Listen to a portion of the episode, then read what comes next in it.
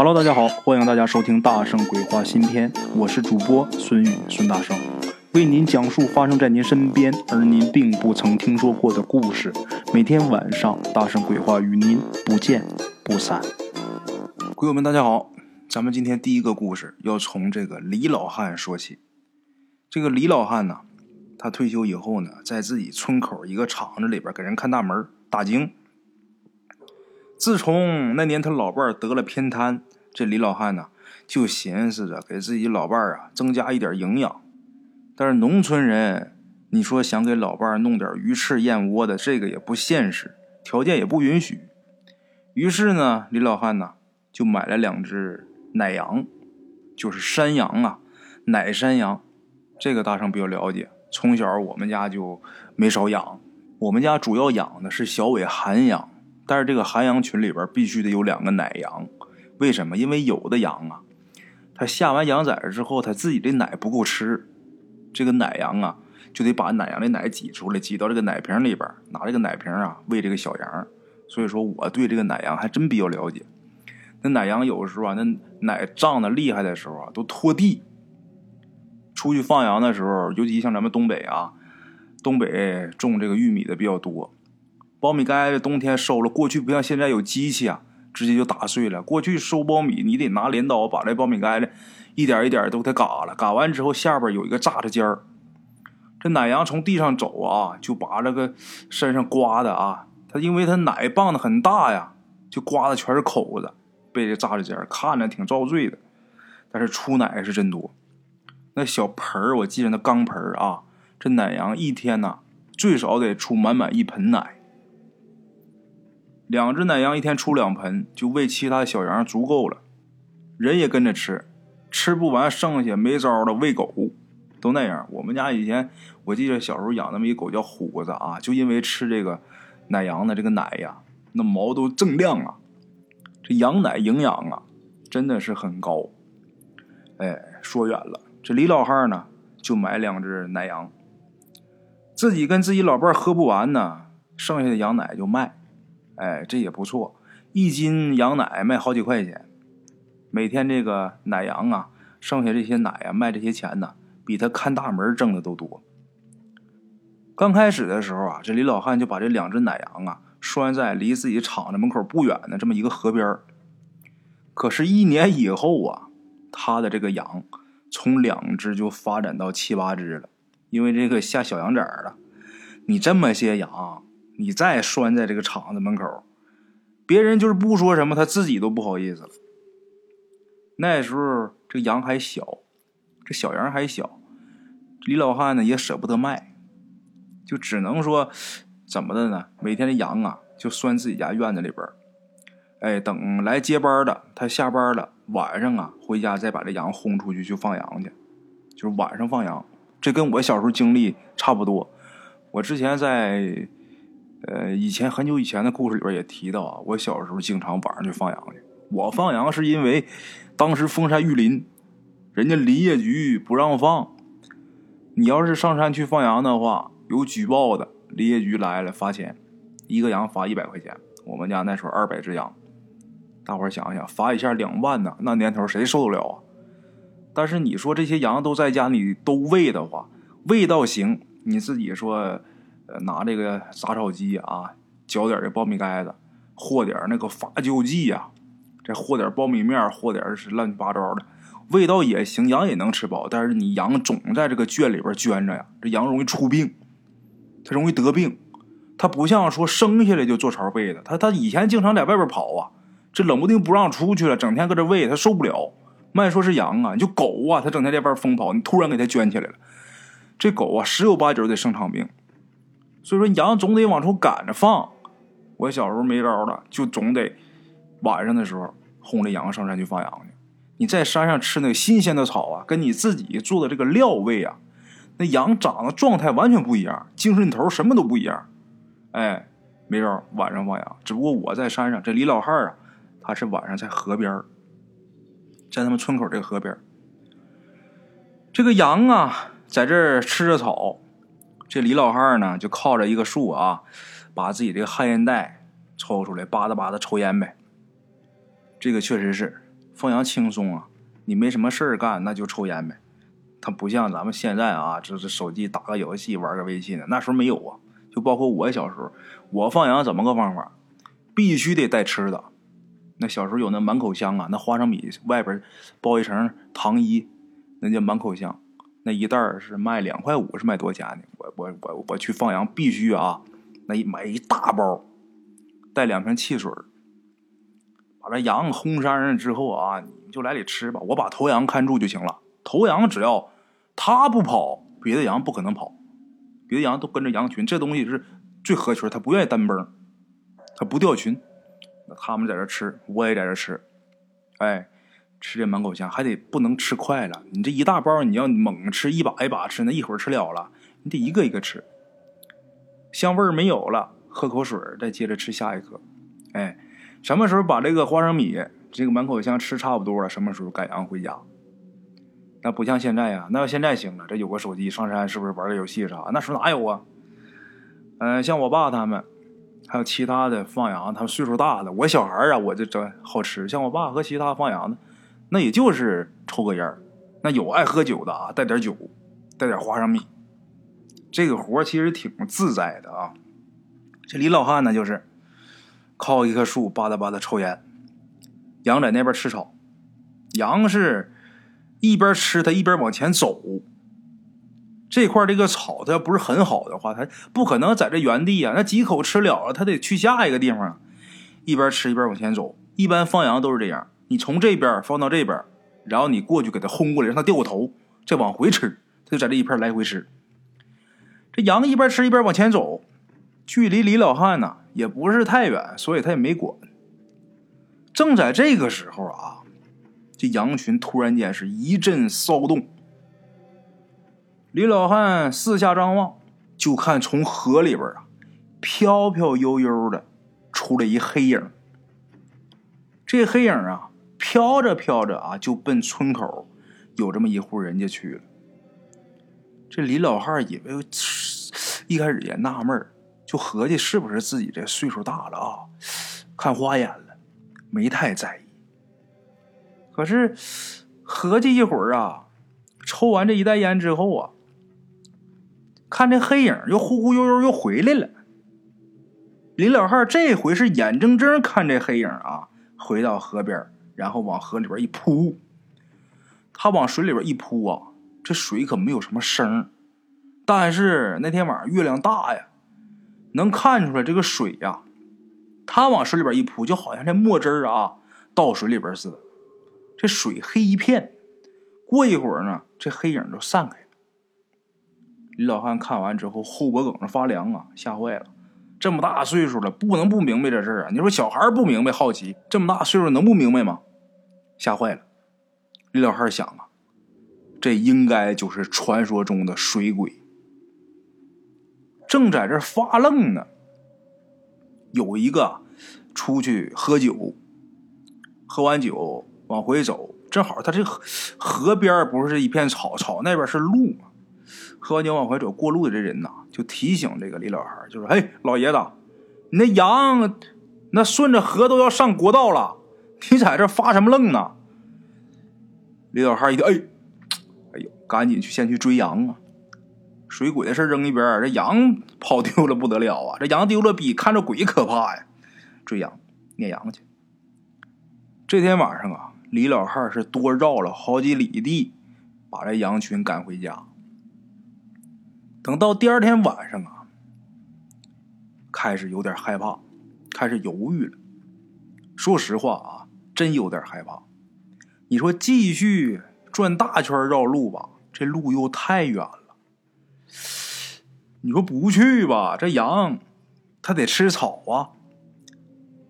上别处放去呢？别处那草不行，河边那草是又青又嫩呐。别的地方啊，不但说草不行，另外一个庄稼还多，都是庄稼地。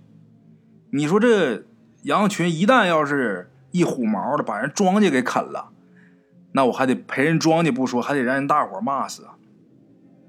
祸害人家庄稼哪行啊？最后，李老汉一狠心呐，我管他呢！我他妈都这么大岁数了，我不管他。今天晚上我他妈会会他去，看看咱谁怕谁。这老李呀，年轻时候啊有股子犟劲，今天也真是给憋着了啊。到后来就我会会你，这股犟劲儿又上来了，把这羊群赶到河边李老汉啊，掏出这烟袋锅子，就蹲在昨天晚上这水鬼出来那地方。他特意在这儿，他心想这东西我想躲我也躲不过去，巴拉巴拉在这抽烟等着。李老汉心说啊，今天晚上我要是不制服你。我天天晚上来这我都不安心。我只有把你给治了，我我以后我来这放羊，我能踏实。有你在这儿，我他妈踏实不了。在这抽烟喝这事儿，从这个口袋里边啊，掏出几个事先准备好的红辣椒，搁嘴里边扒拉扒拉嚼。他以前听村里边有这么一个神婆说，就说吃辣椒啊，能提升这阳火，鬼见了害怕呀。水里边扒拉扒拉脚，等着。结果看这天上这月亮啊，就知道还是那个点儿。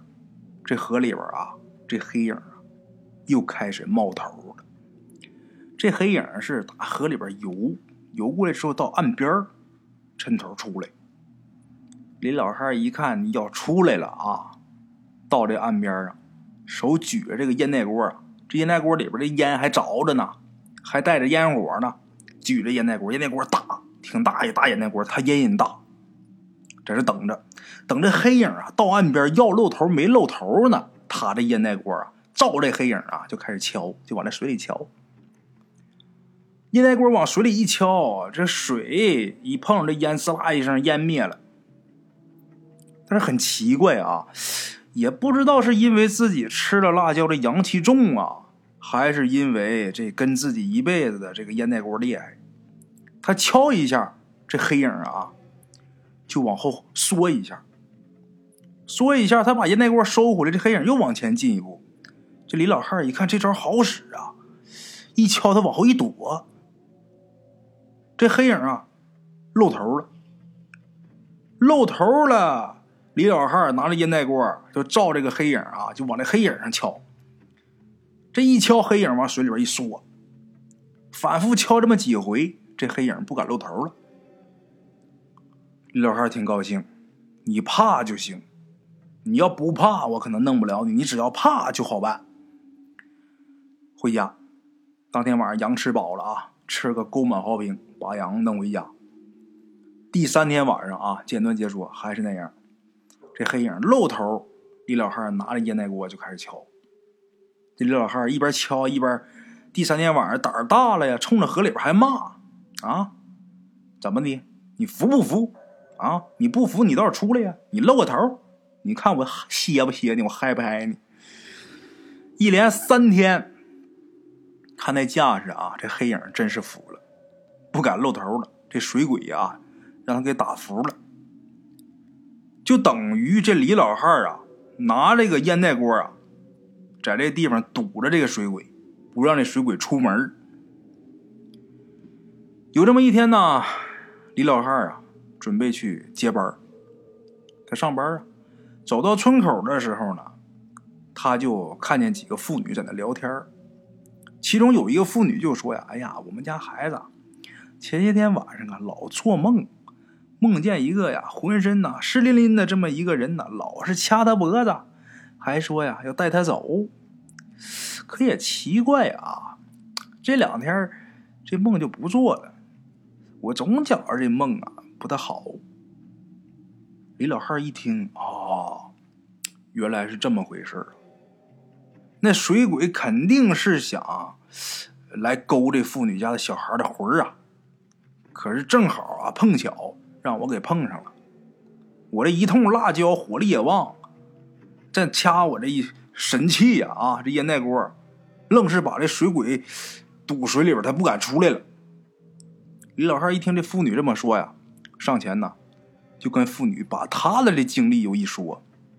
还别说，这女的还真信。这女的就说呀：“前些天呢，我们家孩子总说，夜里边总有这么一个浑身湿哒哒的这么人呢，掐他脖子，然后啊还说要带他走，带他上河边去洗澡去玩去。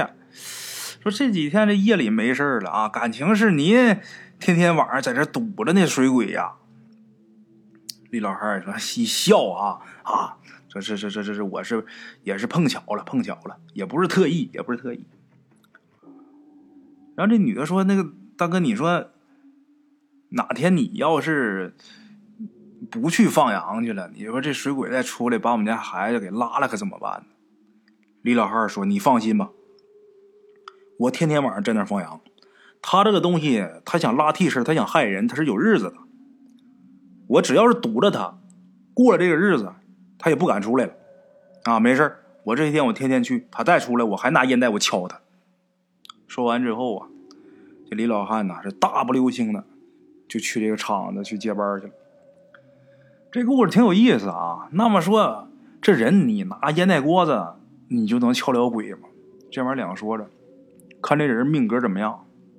这个东西跟属相、跟八字都有关系。首先，这大属相辟邪，大伙都知道。这四大属都是什么呢？龙、虎、牛、马，这四大属。首先，这四大属它就辟邪。另外一跟八字也有关系。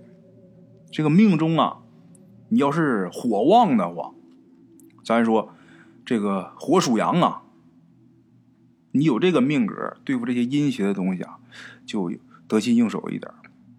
为什么这么说？因为呀，我总研究八字儿。我也总研究我自己的，虽然说人，你不能说给自己批八字，给自己算命。我倒不是说给自己算命，我就是爱研究。因为以前呢，我总能碰上这些歪门邪道的，就包括现在偶尔也有。人家一碰到这些鬼了神了的啊，就是不行了，这人就要完了。再一个就是，呃，要或最次也得是生一场病啊。我就想，我碰上怎么没事呢？我就想，是不是这个命里边，我这命格跟别人不一样？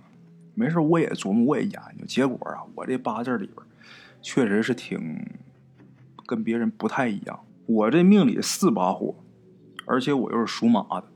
这个属马的跟其他那三大属还不一样。这属马的是这四大属里边阳火最旺的。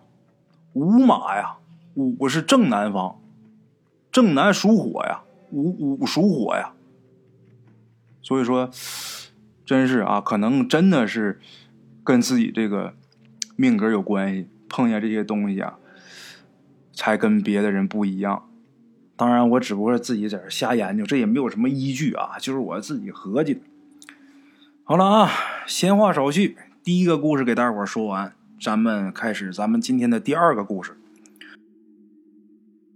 咱们今天第二个故事是二十年前发生在咱们鬼友他们那儿的事儿。虽然那个时候他不到十岁，但是整个事儿的这个过程啊，他记得很清楚。因为这个事儿啊，实在是太过离奇，又是一波三折，给人的这个印象啊，实在是太深刻了，可以说是他童年啊印象最深的一件事。咱们鬼友啊，他说呀，当时他们那出了一件事有一个人呐失足掉水里边。这人叫什么？大伙都管他叫秤砣叔。这位秤砣叔啊，绝对不会水。这个秤砣叔他爸妈呀，咱们鬼友他们啊，管他爸妈叫怀爷爷、怀奶奶。这老两口啊，年轻的时候是多少年没生养，最后是求爷爷告奶奶啊，拜菩萨的，好不容易啊，老来得子，就这么一个儿子，从小那都当眼珠子看呐。别说下河了，就连稍微重点的活都不让孩子干。所以说，秤砣叔他绝对不会水。这秤砣叔啊，咱说跟他这个人呐也很贴切，跟他不会水这个事儿也挺贴切。秤砣嘛，遇水就沉呐，他就是真不会水。九十年代末，咱们鬼友他们那儿啊发大水，幸亏呢老天保佑，他们村不是重灾区。相反呢，他们村没什么事啊，好多村民都划着船呢去捞水货去。什么叫捞水货？那发了水了，打别地儿冲来的东西，咱说你去捞点，那不就是自己的了吗？这个事儿虽然说不是很道德，但是真的好多人那么干。就包括我们那儿，我们家那儿啊，我小的时候我记着啊，就发大水，发大水打上面的水库里边冲下来的鱼呀，大伙儿去抓鱼，这个很正常。在抓鱼的过程中，你不但能抓着鱼，还有能抓着猪的，就那大肥猪，不知道哪个村的冲下来了，哪村猪圈呢给冲坏了啊？就养猪的把这大肥猪给冲下来，这猪还挺厉害，在水里边不沉，它在那飘着，可能是这脂肪多也不咋的。我爸我记着还有几个一个村的，他班那班这些人在河边看洪水，就看水呀，那水把那个罐车大大罐车都给冲下来，大伙想想得多大？但这水啊，它始终没离开这个河道，因为我们那河道很宽，这洪水没出河道，那波涛汹涌啊！我们那那小破河，那时候那水能发那么大，能把罐车给冲下来。他们在那看着看着，就看大河里那边飘了一头猪，我爸他们就把这猪就给弄上来了。弄上来之后也不知道谁的呀。过了三天没人找，那大伙一商量，这猪那谁也不能说占为己有啊，大伙弄上来的怎么办呢？刚好都是我们那儿。呃，现在叫三组，就过去有生产队的时候，我们那叫三队。我们三队干脆啊，杀了之后大伙一起吃得了啊。杀完之后，架两口大锅，吃这个杀猪菜。哎，就捡那猪，这是真事儿。所以说，咱们鬼友说呀，发水了之后啊，这个有好多村民呐去捞水货去。这个秤砣叔啊，当时也在，他老婆呢，当时回娘家了。他呢，把自己三岁的这个女儿啊带上，把自己女儿啊放在这个高坡上，高坡那儿有一棵树啊，把自己姑娘放这棵树旁边，在那坐着，他自己就挽着裤腿啊，在这河边啊就开始摸，摸着什么洗洗看看是什么东西，哎，本来一切都挺好的，但是谁也不知道打哪儿来这么一个浪，这浪头还挺急，这秤砣叔啊，他本身他不会水。他这一慌啊，也不知道怎么这一滑，这人还没来得及喊呢，这一头就栽水里边。就这一切发生的很快，电光火石之间，以至于啊，就离他旁边能有两三米远的人划船过来，都没来得及。他这三岁的女儿啊，在这坡上啊，一下哇就哭了，就喊爹爹，就喊这小孩然后连哭再喊呢啊，连滚再爬的就往这坡下冲。这时候有不少人才刚反应过来，出事了，出大事了。有的都没看着，有的看着都太快了，蒙着呢。当时谁也不捞东西了，有一拨人赶紧下水去捞人呐。有水性好的呀，有离这孩子近的啊，一把就把秤砣叔他这小女儿啊就给拽住了。拽住了，这他往河里边冲，那么小的孩子哪行呢？这孩子在他怀里也是又踢又打，撕心裂肺的嚎啊，爹呀爹呀！一边使劲往河边啊探身子，但是你三岁，你再使劲也没有大人这劲儿大呀。把这个抓他这个大人呐，给吓得魂飞魄散。这么小的孩子怎么怎么这样啊？真是撕心裂肺，拼了命啊，挣了命啊！这三岁孩子。他这样，那大人也觉得挺吓人的，啊，牢牢的把这孩子拽住啊，一边拽这孩子，一边告诉自己老婆：“赶紧，赶紧，赶紧去喊秤砣他们家人。”他媳妇儿赶紧呐，去吧，先去找他老婆呀。他老婆是邻村的，很近，很快就来了。但是这妇道人家来了也不顶用啊，就瘫地上死死的抱着自己的孩子哭。那孩子那手都让他给掐通红啊，他都不知道。村里人一看不行啊，就想把这娘俩给架走。但是秤砣叔他媳妇儿啊，别人架他的时候，他什么反应都没有，估计当时懵了，懵了。别人架他，他没什么反应，就是瘫地上，大伙架他就走。反倒是这三岁的这秤砣叔这个小女儿，三岁这姑娘。一直就大叫着：“我不走，我不走，我要找爹！”啊，一边大叫一边抱着这个拽他的这个大人，又咬又踢的呀。这孩子这样，秤砣叔他媳妇才回过神来，也抱着孩子哭，说什么也不走了。最后啊，还是村里边德高望重的这个老辈儿啊，抽着烟呐，叹口气：“唉，不走不走吧。”让孩子喊一喊，尽尽孝吧。后边这老辈儿也一句话没说，但是大伙都明白，孩子想喊就喊吧。这个事儿凶多吉少，以后啊，怕是再也没有喊爹的日子了。有几个女的呀，当时眼圈通红啊。确实啊，这么大的洪水，你别说一旱鸭子，你就是一水性好的都不一定能撑下来。这秤砣说啊，十有八九的人完了。鬼我记得啊，那天晚上村里边在这河道边上啊，架起了灯，这灯啊特别亮，白晃晃的，很刺眼睛。大伙都知道，十有八九回不来了。他们村以前呢也有人落水。这个淹着之后啊，没多长时间，就肯定在下游有一个浅滩子，在那儿飘起来。大伙都心照不宣的呀，在这儿忙忙叨叨的。但是大伙都知道，这会儿的人肯定没在这儿，知道吗？他肯定得冲到下游去。明天在浅滩那儿一飘起来，我们把死尸一捞起来，一拉回来，这人呢就算是彻底宣布死亡就完了。之后该怎么办怎么办？但是这会儿。必须得在这儿忙忙活活的，为什么？这是给岸上瘫倒的秤砣的一家人呐，给他们一安慰啊！不能说告诉你，你说死了，明天上下面收尸就完了，那这一家还活不活了？都得在这忙活，给他们点希望，让他们有一个适应过程。得说这帮父老乡亲呐够用，哎，等到下半夜啊，所有人。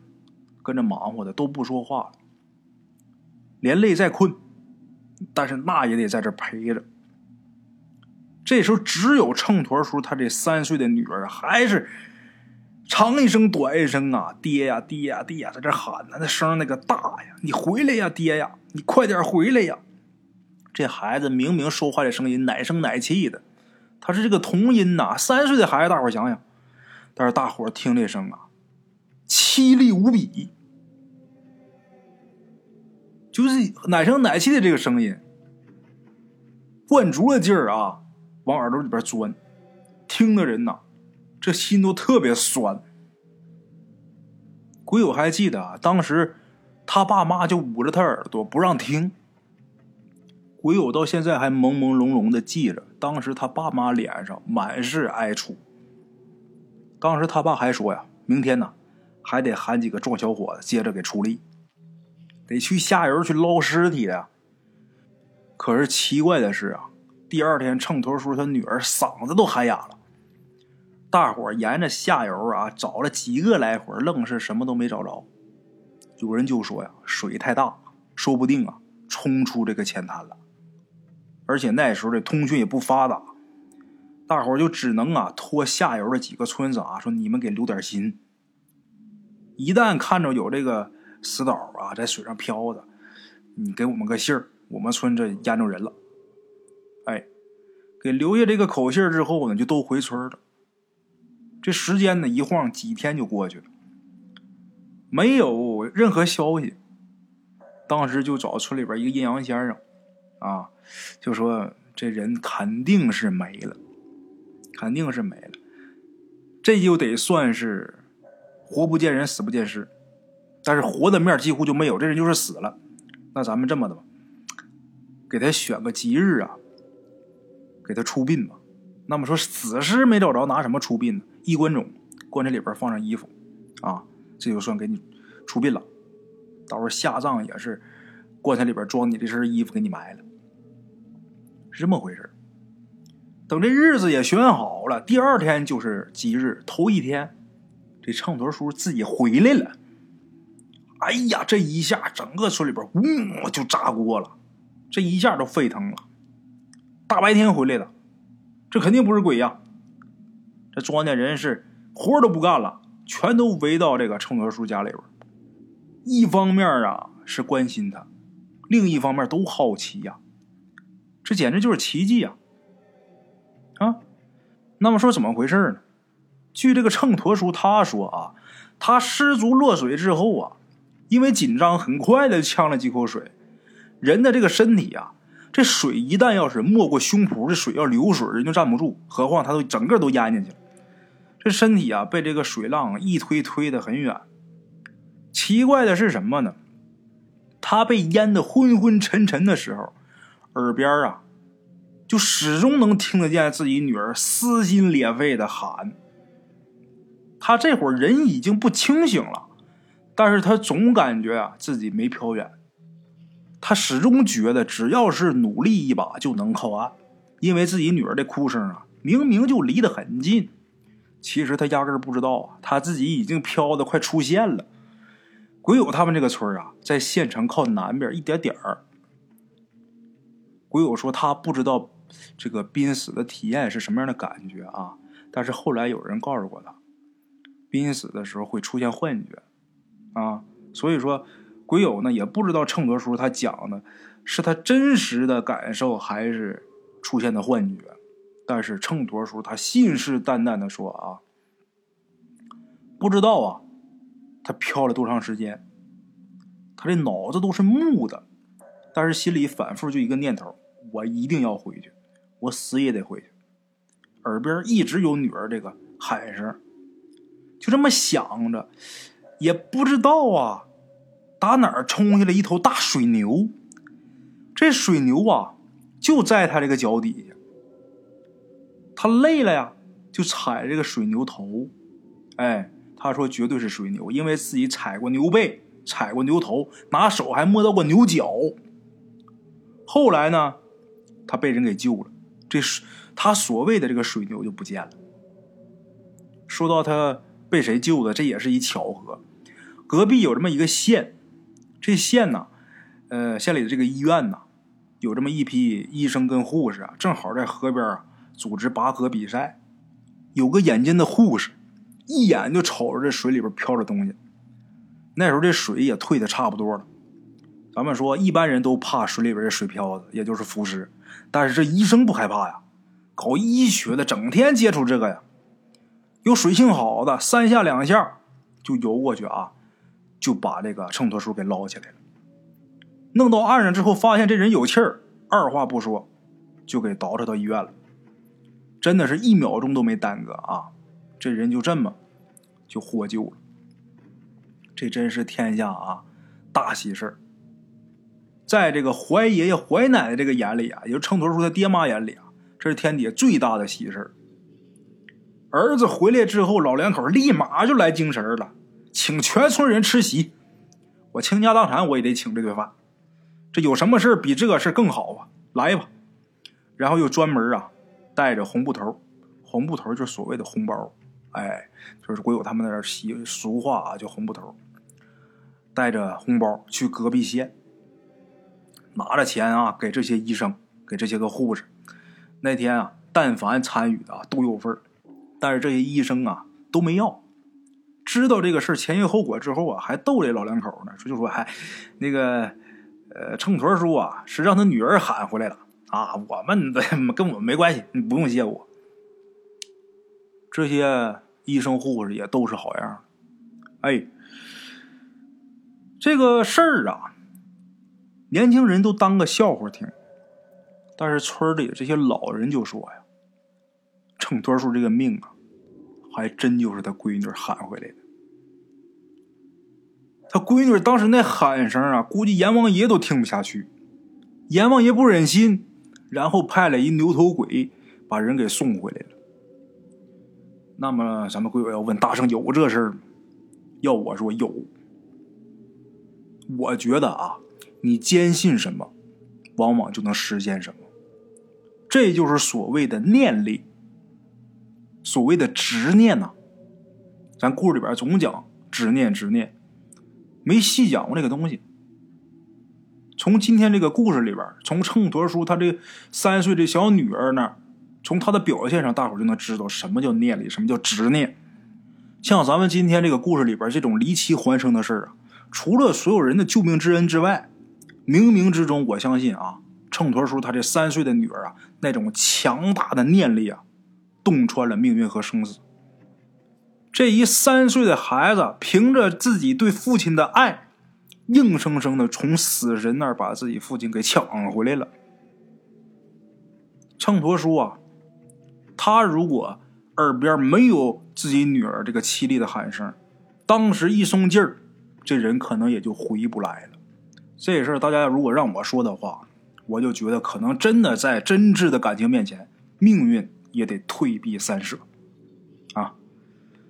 好了，各位鬼友老铁们，咱们今天这两个故事啊，就给大伙说到这儿啊。如果大家觉得这个故事大圣说的好的话，给大圣点个赞，帮忙转发一下。愿意评论留言的都给评论评论。昨天咱不是互动沟通啊，跟大伙儿呃出这么一小题目，就是大伙儿把自己这姓氏啊打到这个节目下边。我一看啊，真有不少人打，百家姓倒是没凑齐啊，但是一百个留言的差不多。